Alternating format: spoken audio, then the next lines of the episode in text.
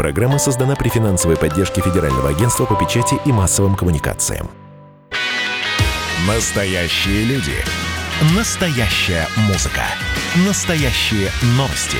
Радио «Комсомольская правда». Радио про настоящее.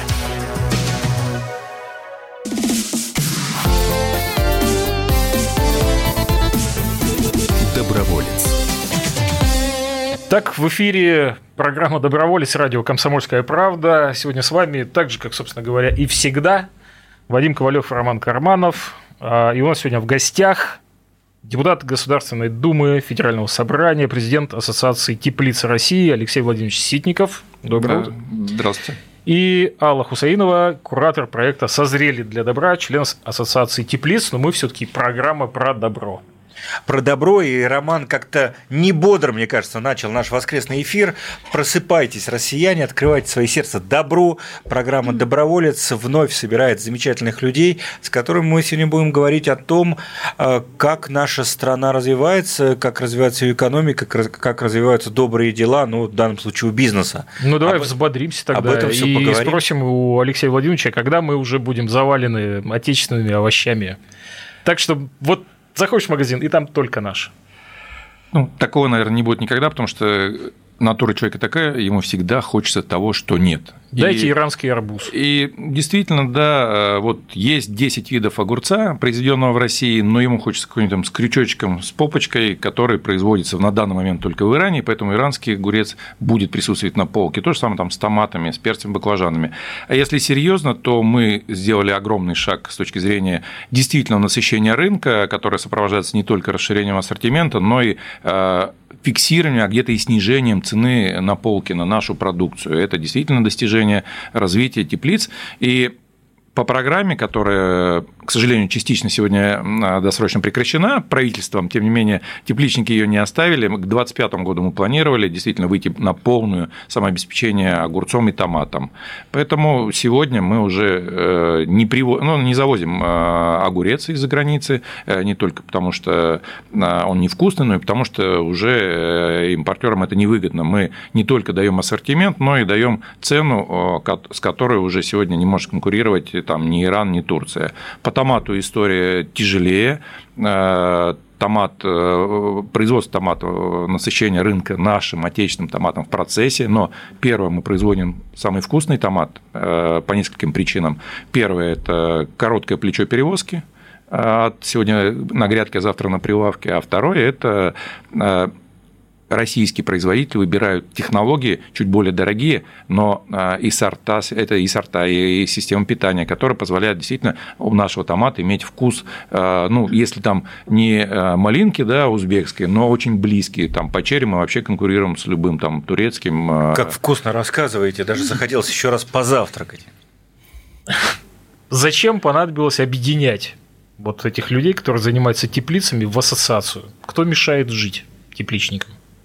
Вот э, очень тяжелый 90-й э, год, э, когда происходил слом всей экономики, и предприятия оказались, многие предприятия, все предприятия оказались предоставлены сами себе. Когда государство вынуждено было заботиться о том, как выдать пенсии, как заплатить зарплату в бюджетной сфере, и предприятия оказались вне интересов и внимания государства помним, да, э, если кто не помнит, то расскажу, что там до 89 года были госплан, э, э, обкомы партии, райком партии, которые регулировали, кому сколько производить, кого как поддержать, где что построить и т.д. и т.п. И поэтому Многие сейчас вспоминают это уже с умилением Ну, не прямо. факт, я без умиления, честно говоря, потому что Кое-кто мечтает вернуть. Слушай, у нас есть некоторые люди, которые петицию создали на Урале «Верните крепостное право».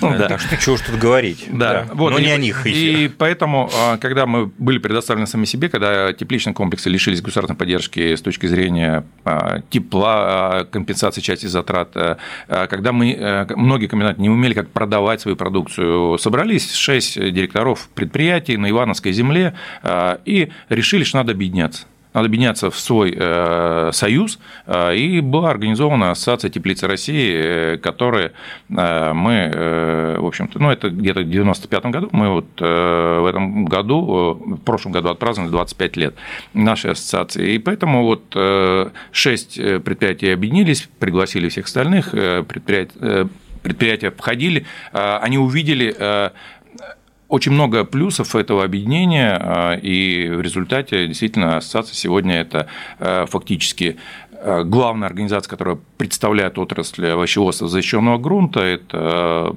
127 производителей тепличных овощей в ассоциации, более 250 членов ассоциации, и мы сегодня действительно работаем над тем, чтобы всем было комфортно работать и обеспечивать россиян овощами. Ну, звучит оптимистично, но первые годы наверняка были очень тяжелые, скорее всего, ассоциации, потому что, честно говоря, вот по ощущению потребителя – такое э, чувство, что был какой-то момент, когда ты вдруг зашел в магазин и заметил, что действительно на полках появилось разнообразие. Но какой-то довольно долгий промежуток все-таки казалось, что дела не так уж, в общем, хороши. Действительно, промежуток очень долгий был. А, и а, мы из ситуации, когда 1 килограмм огурцов стоил 2,50, а одна гигакалория на обогрев стоила тоже 2,50. Это одни условия для производства.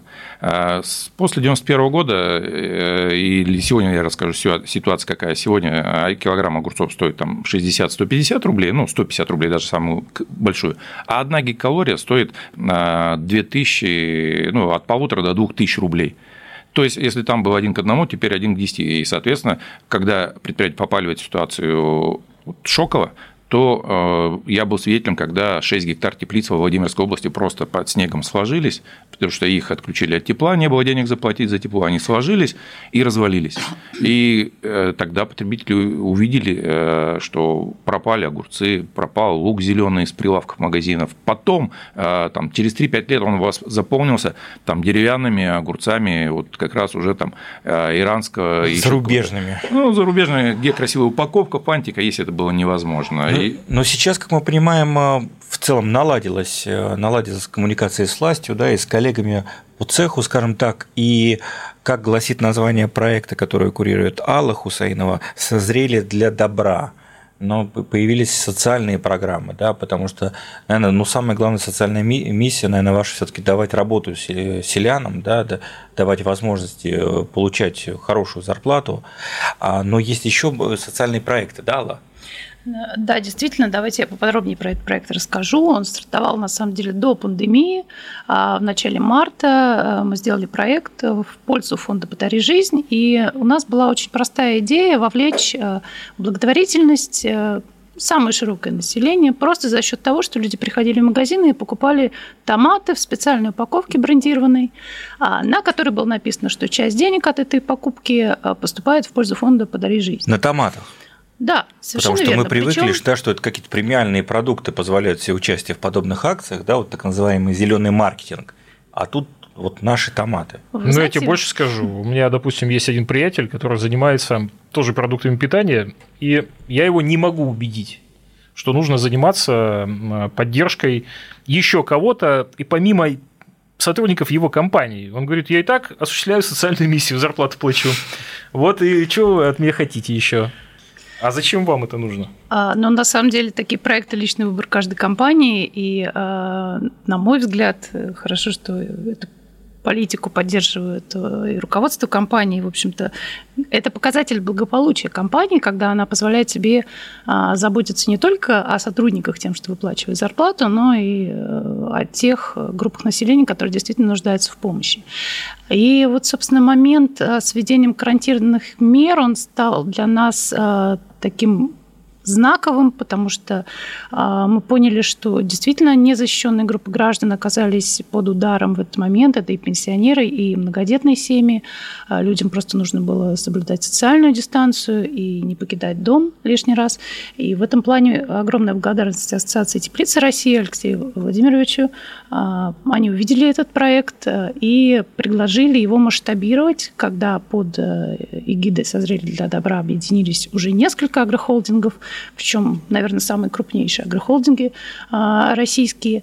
И мы сделали новый такой этап, новый виток этого проекта уже в виде благотворительной помощи тем, кто нуждался в ней именно в момент карантина.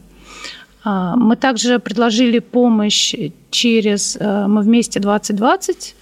Это проект Общероссийского народного, народного фронта, фронта да, да, и Ассоциации волонтерских центров. Мы много говорили об этой акции тоже у нас в эфирах, конечно же.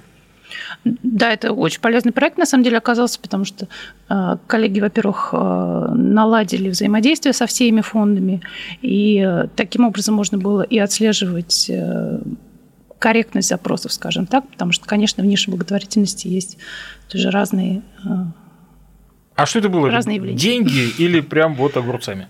Нет, конечно же, огурцами и, и томатами. Ну, то есть овощи. Ну, то есть, да, это был именно гуманитарный груз. Продуктовая помощь. Да чего ж там, у нас справка есть, вот 7 тонн свежих овощей. Нет. И здорово. И здорово. 7, подождите, 7 это только первый этап, на самом деле гораздо больше. Мы, ну, сколько, 70? Не, мы на самом деле э, вот в, в ходе реализации акции «Созрели для добра», наверное, в общей сложности порядка 300 тонн э, огурцов, томатов э, передали через волонтерские организации до особо нуждающихся и находящихся в трудной жизненной ситуации людей. Лучшие люди у нас в студии обычно бывают, особенно в нашей программе. У нас в гостях сегодня Алексей Владимирович Ситников, депутат Государственной Думы, и президент Ассоциации теплицы России и Алла Хусаинова, куратор проекта «Созрели для добра» и член Ассоциации теплиц. Оставайтесь с нами, не переключайтесь, мы к вам скоро вернемся, и вы узнаете, дорогие друзья, для чего нужны депутаты Государственной Думы по-настоящему. В эфире радио «Комсомольская правда» программа «Доброволец». Доброволец. Настоящие люди. Настоящая музыка. Настоящие новости. Радио «Комсомольская правда». Радио про настоящее.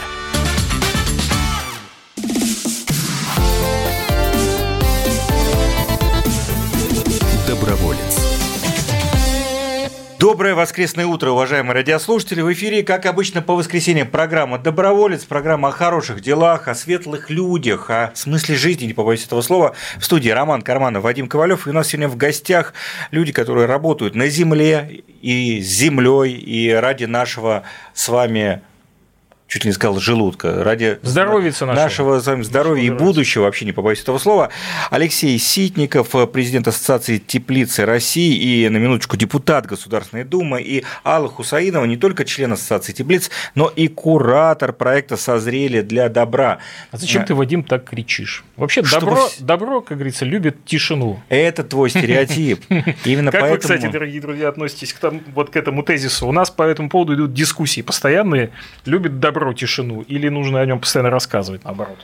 На мой взгляд, э, очень важно, в том числе для э, людей, которые оказывают ну, э, помощь или в, этом, в этих проектах участвуют, услышать обратную связь, не рассказать самим, а услышать обратную связь. Ну вот дошло ли, э, потому что действительно э, кто-то рассуждает, что я плачу налоги, э, я, у меня белая зарплата, весь социальный пул для своих работников, все, я свою, свою функцию выполнил. Тем не менее, мы живем не в замкнутом пространстве.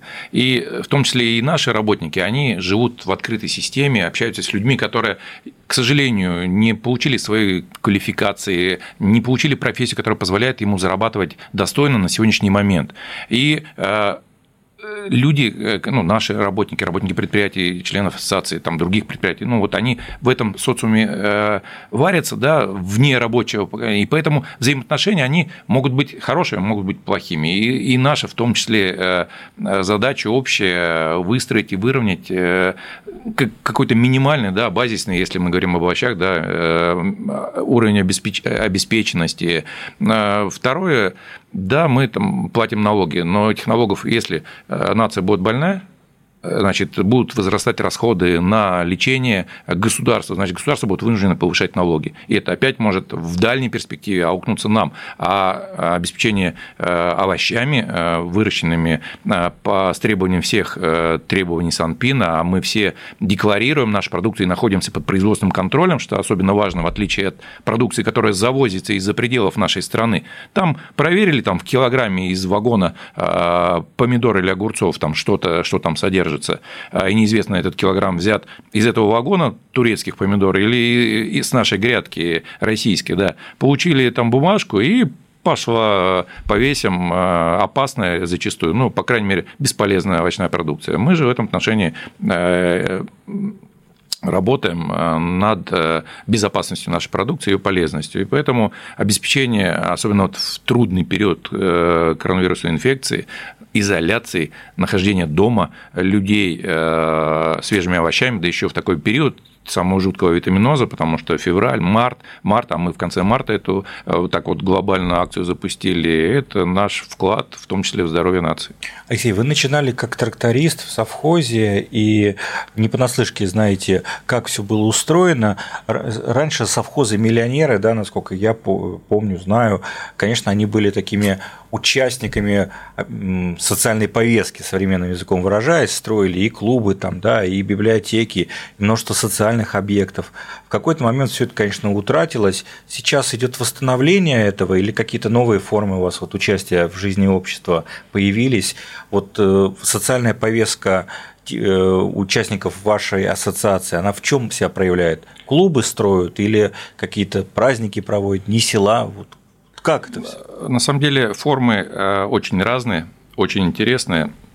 Э, вот совхоз под Казанью – наш тепличный большой, допустим, они, э, да, они содержат э, детские творческие коллективы за свой счет, они строят детские ясельные группы за свой счет и передают их муниципалитету, чтобы детки мам не отвлекали и мамы быстрее выходили из декретного отпуска, вот, и передают это все муниципалитету. То есть эти, это направление, оно сохранилось. С другой стороны, вот иногда очень сложно ошибиться и понять, это реально нуждающаяся э, семья там, или э, проект требует реальной поддержки, или это мошенники, которые, к сожалению, тоже есть и под личиной благотворительности. Тучи, тучи да, да, да. И вот сказал. другой формат работы, о котором Юля э, говорила, это как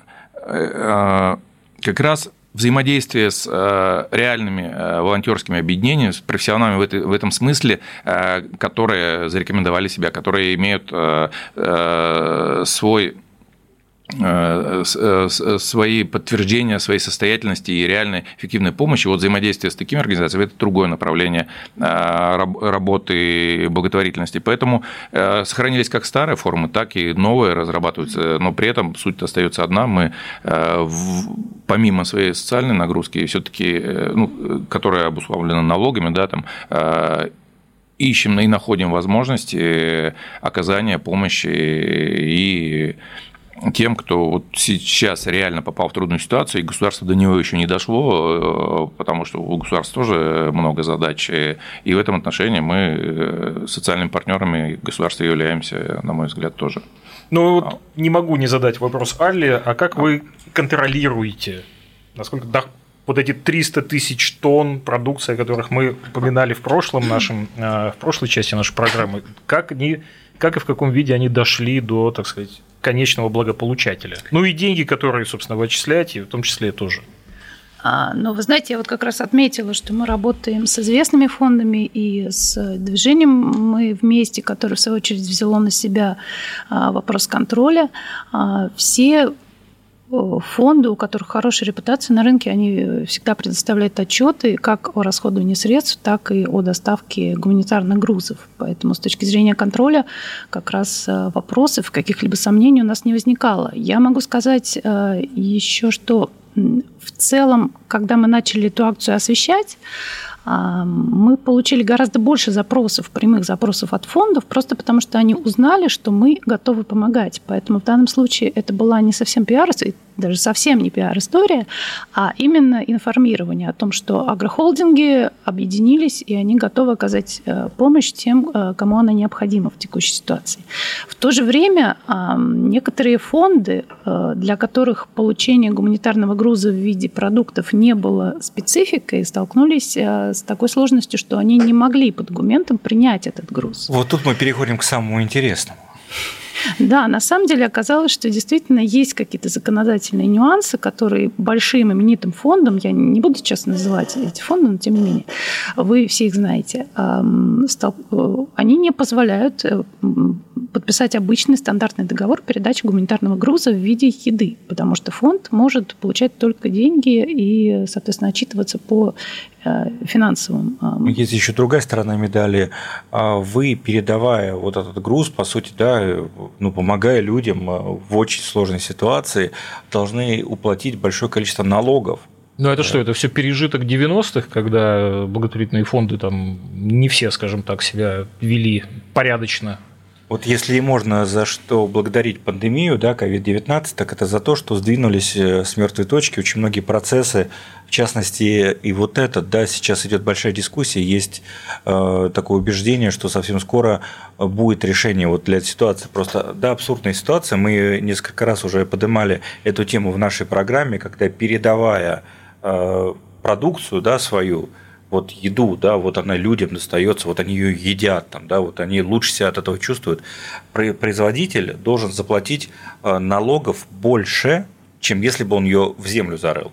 Ну, бред. Ну, да, но здесь вот э, поддержу Аллу э, в том плане, что все-таки э, мы находили механизмы взаимодействия, особенно, допустим, вот партнерами в Москве были вот как раз волонтерские организации.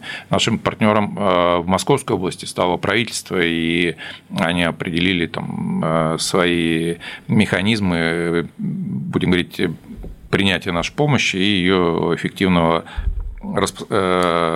доставки до людей. Там, а, э, опять же, вот если взять по региону, там в Костроме, это опять же волонтерский центр, очень плотно взаимодействовал с тепличным комбинатом в Костроме и э, подавали заявку, мы передавали там, и формальные вещи уходили на задний план. Другой момент, что опять же, для кого-то благотворительность – это момент оптимизации – и здесь важно не перегнуть палку, я уже здесь во мне законодатель просыпается. А был такой момент, вот я, меня подмывает прямо спросить, когда вы начали заниматься благотворительными проектами, у вас был такой момент, когда вы окунулись во все это, когда вы как законодатель, как депутат себе сказали, боже мой, не может такого быть.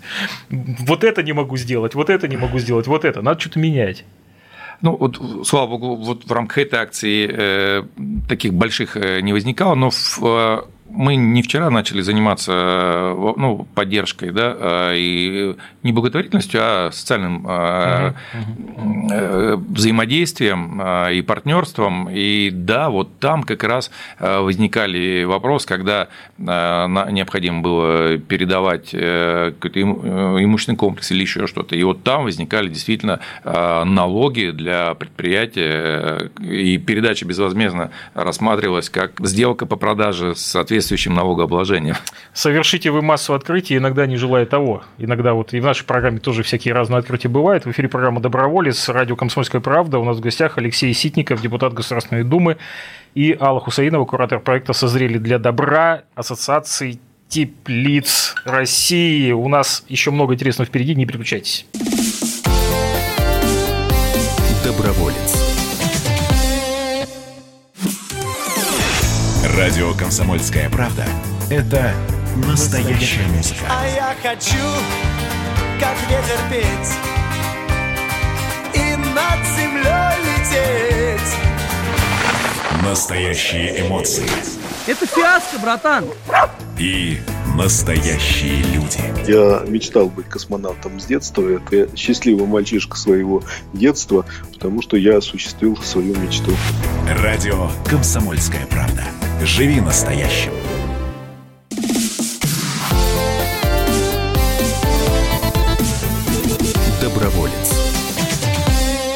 В эфире программа «Доброволец», радио «Комсомольская правда». Мы продолжаем нашу программу. А у нас в гостях сегодня Алексей Ситников, депутат Государственной Думы, президент Ассоциации теплицы России, Алла Хусаинова, куратор проекта «Созрели для добра». Мы сегодня также с вами Роман Карманов, Вадим Ковалев. И я уверен абсолютно, что у нас э, большое количество слушателей у приемников сейчас, которые задают вопрос мысленный депутату Государственной Думы они наверняка спрашивают, Алексей Владимирович, ну, все-таки мы в аграрной, в общем, стране в каком-то смысле живем, и вообще, э, ну, у всех все должны быть обеспечены овощами и так далее. И вообще, вот, ну, вы же депутаты для этого есть, чтобы решать подобные вопросы. Но почему нужна социальная ответственность? Зачем нужны вообще фонды? Для чего все это нужно? Может быть, э, государство все должно не заменяет да, государство, не подменяет ли это функции государства? Вот э, насколько все необходимо? Насколько это все нет, нет хорошей жизни, я бы так сказал? Ну, на мой взгляд, э, абсолютно а, хороший и адекватный пример или сравнение, для чего нужен микро и малый бизнес. Когда есть крупные компании, которые там все вроде регулируют, работают. Это к вопросу вот э, опять о ностальгии о советском периоде и возврать туда, когда было только все большое, угу. а малого бизнеса не было. И от чего люди страдали? От одинаковой одежды или ее отсутствия в разнообразии, от невозможности от очередей в ресторан или в кафе, куда ну, невозможно было сходить, когда нужно было взять, давать взятку на входе этому швейцару и т.д. и т.п. Сегодня, благодаря малому и микробизнесу, это все есть, и человек чувствует себя комплексно комфортным. Вот с этой точки зрения государство обеспечивает свои основные функции. Это право на жизнь, на здоровье, на труд э, и э, ряд других прав глобальных который у нас сегодня есть. Но человек, вся жизнь зачастую состоит из вот не только такой черно-белой картины, а из мелких штрихов, которые придают ему красочность. Вот и с этой точки зрения и поддержка, и помощь вот без социального взаимодействия, без социальной взаимопомощи невозможно, потому что государство, особенно наше государство, оно огромное. Там, и не всегда, хотя должно доходить до каждого человека через свои службы, но тем не менее государство это понимает, и мы принимаем законы о поддержке э, и о социальном партнерстве, в том числе, когда перед, даже государство передает часть функций своим э, НКОшкам да, социальным. Вот. Мы со своей стороны, как крупный бизнес, тоже понимаем, что не всегда есть возможность каждому человеку в равных условиях воспользоваться тем, что мы производим. И мы понимаем это, и мы абсолютно осознанно идем на то, чтобы перекрывать и вот, ну, докрашивать, там, доносить, довозить э, благодаря вот фондам, а, благодаря там, организациям волонтерским, потому что мы не можем еще и нанимать да, там, курьеров или кого-то. Вот. Поэтому мы готовы этот объем продукции предоставлять и предоставляем, взаимодействуя с э, нашими партнерами, там, благотворительными фондами, организациями, волонтерскими организациями. Э, Все-таки мы, я считаю, очень серьезно закрываем этот пробел. И, и вот поэтому нужно социальное партнерство не только в нашей сфере. Мы видели примеры множества, когда там и врачей там обеспечивать не только там чем-то, но и едой, там рестораны, еще кто-то были. Ну, то есть примеров было множество, когда вот такие где кто-то что-то не добежал куда-то, не доработал. Ну, вот социальное партнерство позволяет, на мой взгляд, это закрывать. А как, на ваш взгляд? Ну, действительно, как-то э, слишком хорошо получается, слишком мы себя хвалим, что ли. Но на самом деле, действительно, проекты, социальные проекты позволили помочь э, даже тем врачам в Подмосковье, которые заболели. А, в середине апреля Минсельхоз э, реализовал такую инициативу по помощи и подготовке продовольственных наборов а, для врачей, которые находились на карантине в связи с тем, что они болели коронавирусом, либо уже переболели. И в том числе вот в рамках проекта «Созрели для добра» мы а, передали более 20 тонн свежих овощей Алла, как вы выбираете тех, кому помогаете? Это реагирование на запросы, которые к вам приходят, или это какая-то концепция у вас существует, кому помогать, кому не помогать? Как вот у вас устроен процесс принятия решений? Э, вы знаете, действительно возникло очень много входящих запросов после того, как мы рассказали об этой акции. И, э, безусловно, вот взаимодействие с «Мы вместе 2020» и с теплицами России позволили нам э, выбрать только те фонды, у которых безупречная репутация, когда мы были уверены, что продукт будет доставлен непосредственно тем, кто, кому он нужен – пенсионерам, многодетным семьям. Не скрою, что было много запросов после того, как акция уже стала известна от э, ну, скажем так, не вполне понятных личностей. Такие запросы, безусловно, мы отметали. К сожалению, от этого никто не застрахован в нашей стране, и поступают запросы порой ну, абсолютно... Причем я могу добавить, что это были достаточно агрессивные запросы, то есть вплоть до того, что вы обязаны нам помочь не один. Да, а вот, и, Вадим, я еще одной вещи, потому что у нас ассоциация вроде а, теплица России, да, мы сосредоточились на овощах, но а, в теплицах выращивают и цветы. И вот, наверное, отчасти то, что члены нашей ассоциации в том числе и выращивали цветы, у нас еще э, чуть-чуть такой э, подпроектик получился, когда мы э, действительно вручали букеты врачам, выходящим из красной зоны, с, с вахты, и видя, ну, эмоциональный отклик был очень э, хороший, когда там апрель, да, и цветы, и розы, красивые большие букеты, э, врачи вроде уставшие, им хочется домой, там, а им еще там потом на изоляцию еще на две недели. Тем не менее, эти букеты, э, на мой взгляд, вызывали улыбку в пасмурную нашу весну. Да, но я, у нас остается буквально 4 минуты, я не могу не задать тоже вопрос, который тоже, в общем, обнажился, к сожалению, вот в это коронавирусное тяжелое время. Э, я как дальневосточник не могу не задать этот вопрос. Вот на Дальнем Востоке люди остались без э, свежих овощей, потому что были перекрыты границы, а выяснилось, что своих-то теплиц, в общем, и очень мало. Но поскольку вы очень давно этим занимаетесь, есть ли какой-то прогноз, когда наш Дальний Восток будет обеспечен своими тепличными э, помидорами, огурцами не по 800 рублей. Удивительно, буквально на прошлой неделе я был в агентстве привлечения инвестиций, на Дальний Восток. Э, мы обсуждали площадки для строительства тепличных комбинатов э, в Приморском крае, Хабаровском крае. Э, там и еще хуже ситуация в еврейской автономной области, вроде границы с Китаем, Китай закрыт, и овощей нет. Программа, я упомянул, что программа досрочно закрылась поддержки, потому что э, поддержки строительства тепличных комбинатов. Э, одной из ключевых э, мер была компенсация части затрат на капитальное строительство. Вот, наверное, по центральной России, когда мы вот вышли на такие объемы производства, это уже, может, отчасти логично было. А по Дальнему Востоку эта мера необходима. И мы э, с руководителем, заместителем руководителя агентства обсуждали, и он заверил, что на первом этапе, как минимум из региональных бюджетов, там готовы оказывать э, поддержку инициаторам инвестиционных проектов. Э, вторая проблема была там с газом, но мы, она уже практически решена в Хабаровском крае и практически решена в Приморском крае. И это вызывает э, такой, будем говорить, э, оптимизм, небольшой оптимизм, что действительно э, мы будем строить тепличные комбинаты на Дальнем Востоке. Поступает запрос, причем от китайцев на поставку нашей продукции, даже из средней полосы сегодня в гипермаркеты средней высокоценовой категории в Китае на нашу Чтобы продукцию. мы в Китай? Да, угу. уже у нас доходит до того, что запрашивают уже декларации и протоколы испытаний нашей продукции, подтверждающие ее качество. И это вот документы, их цена пока даже не интересует. Их важно, чтобы эта продукция была безопасной. Э, и с этой точки зрения мы рассчитываем, что начнем строить вот э, там, в следующем году теплицы в Приморском крае, где действительно овощи вот в пандемию там, до 1000 рублей огурцы доходили и томаты в цене, и наличие газа газа, э, наличие инвесторов, готовых э, свой опыт, полученный в Центральной России, реплицировать там, э, на Дальнем Востоке, оно действительно вызывает такой легкий оптимизм. Есть надежда. Да. Есть надежда. Ну, Надежда мой компас земной, а удача награда за смелость. Ну что ж, друзья, на такой оптимистичной ноте мы завершаем воскресный эфир программы «Доброволец» на радио «Комсомольская правда». Ну и последний, наверное, остается там минута с небольшим. Э, Алексей Владимирович, Алла, может, пару слов э, бизнесу, который еще не успел окунуться вот в этот э, волшебный мир социальной ответственности. Мотивируйте коллег на, на поступок.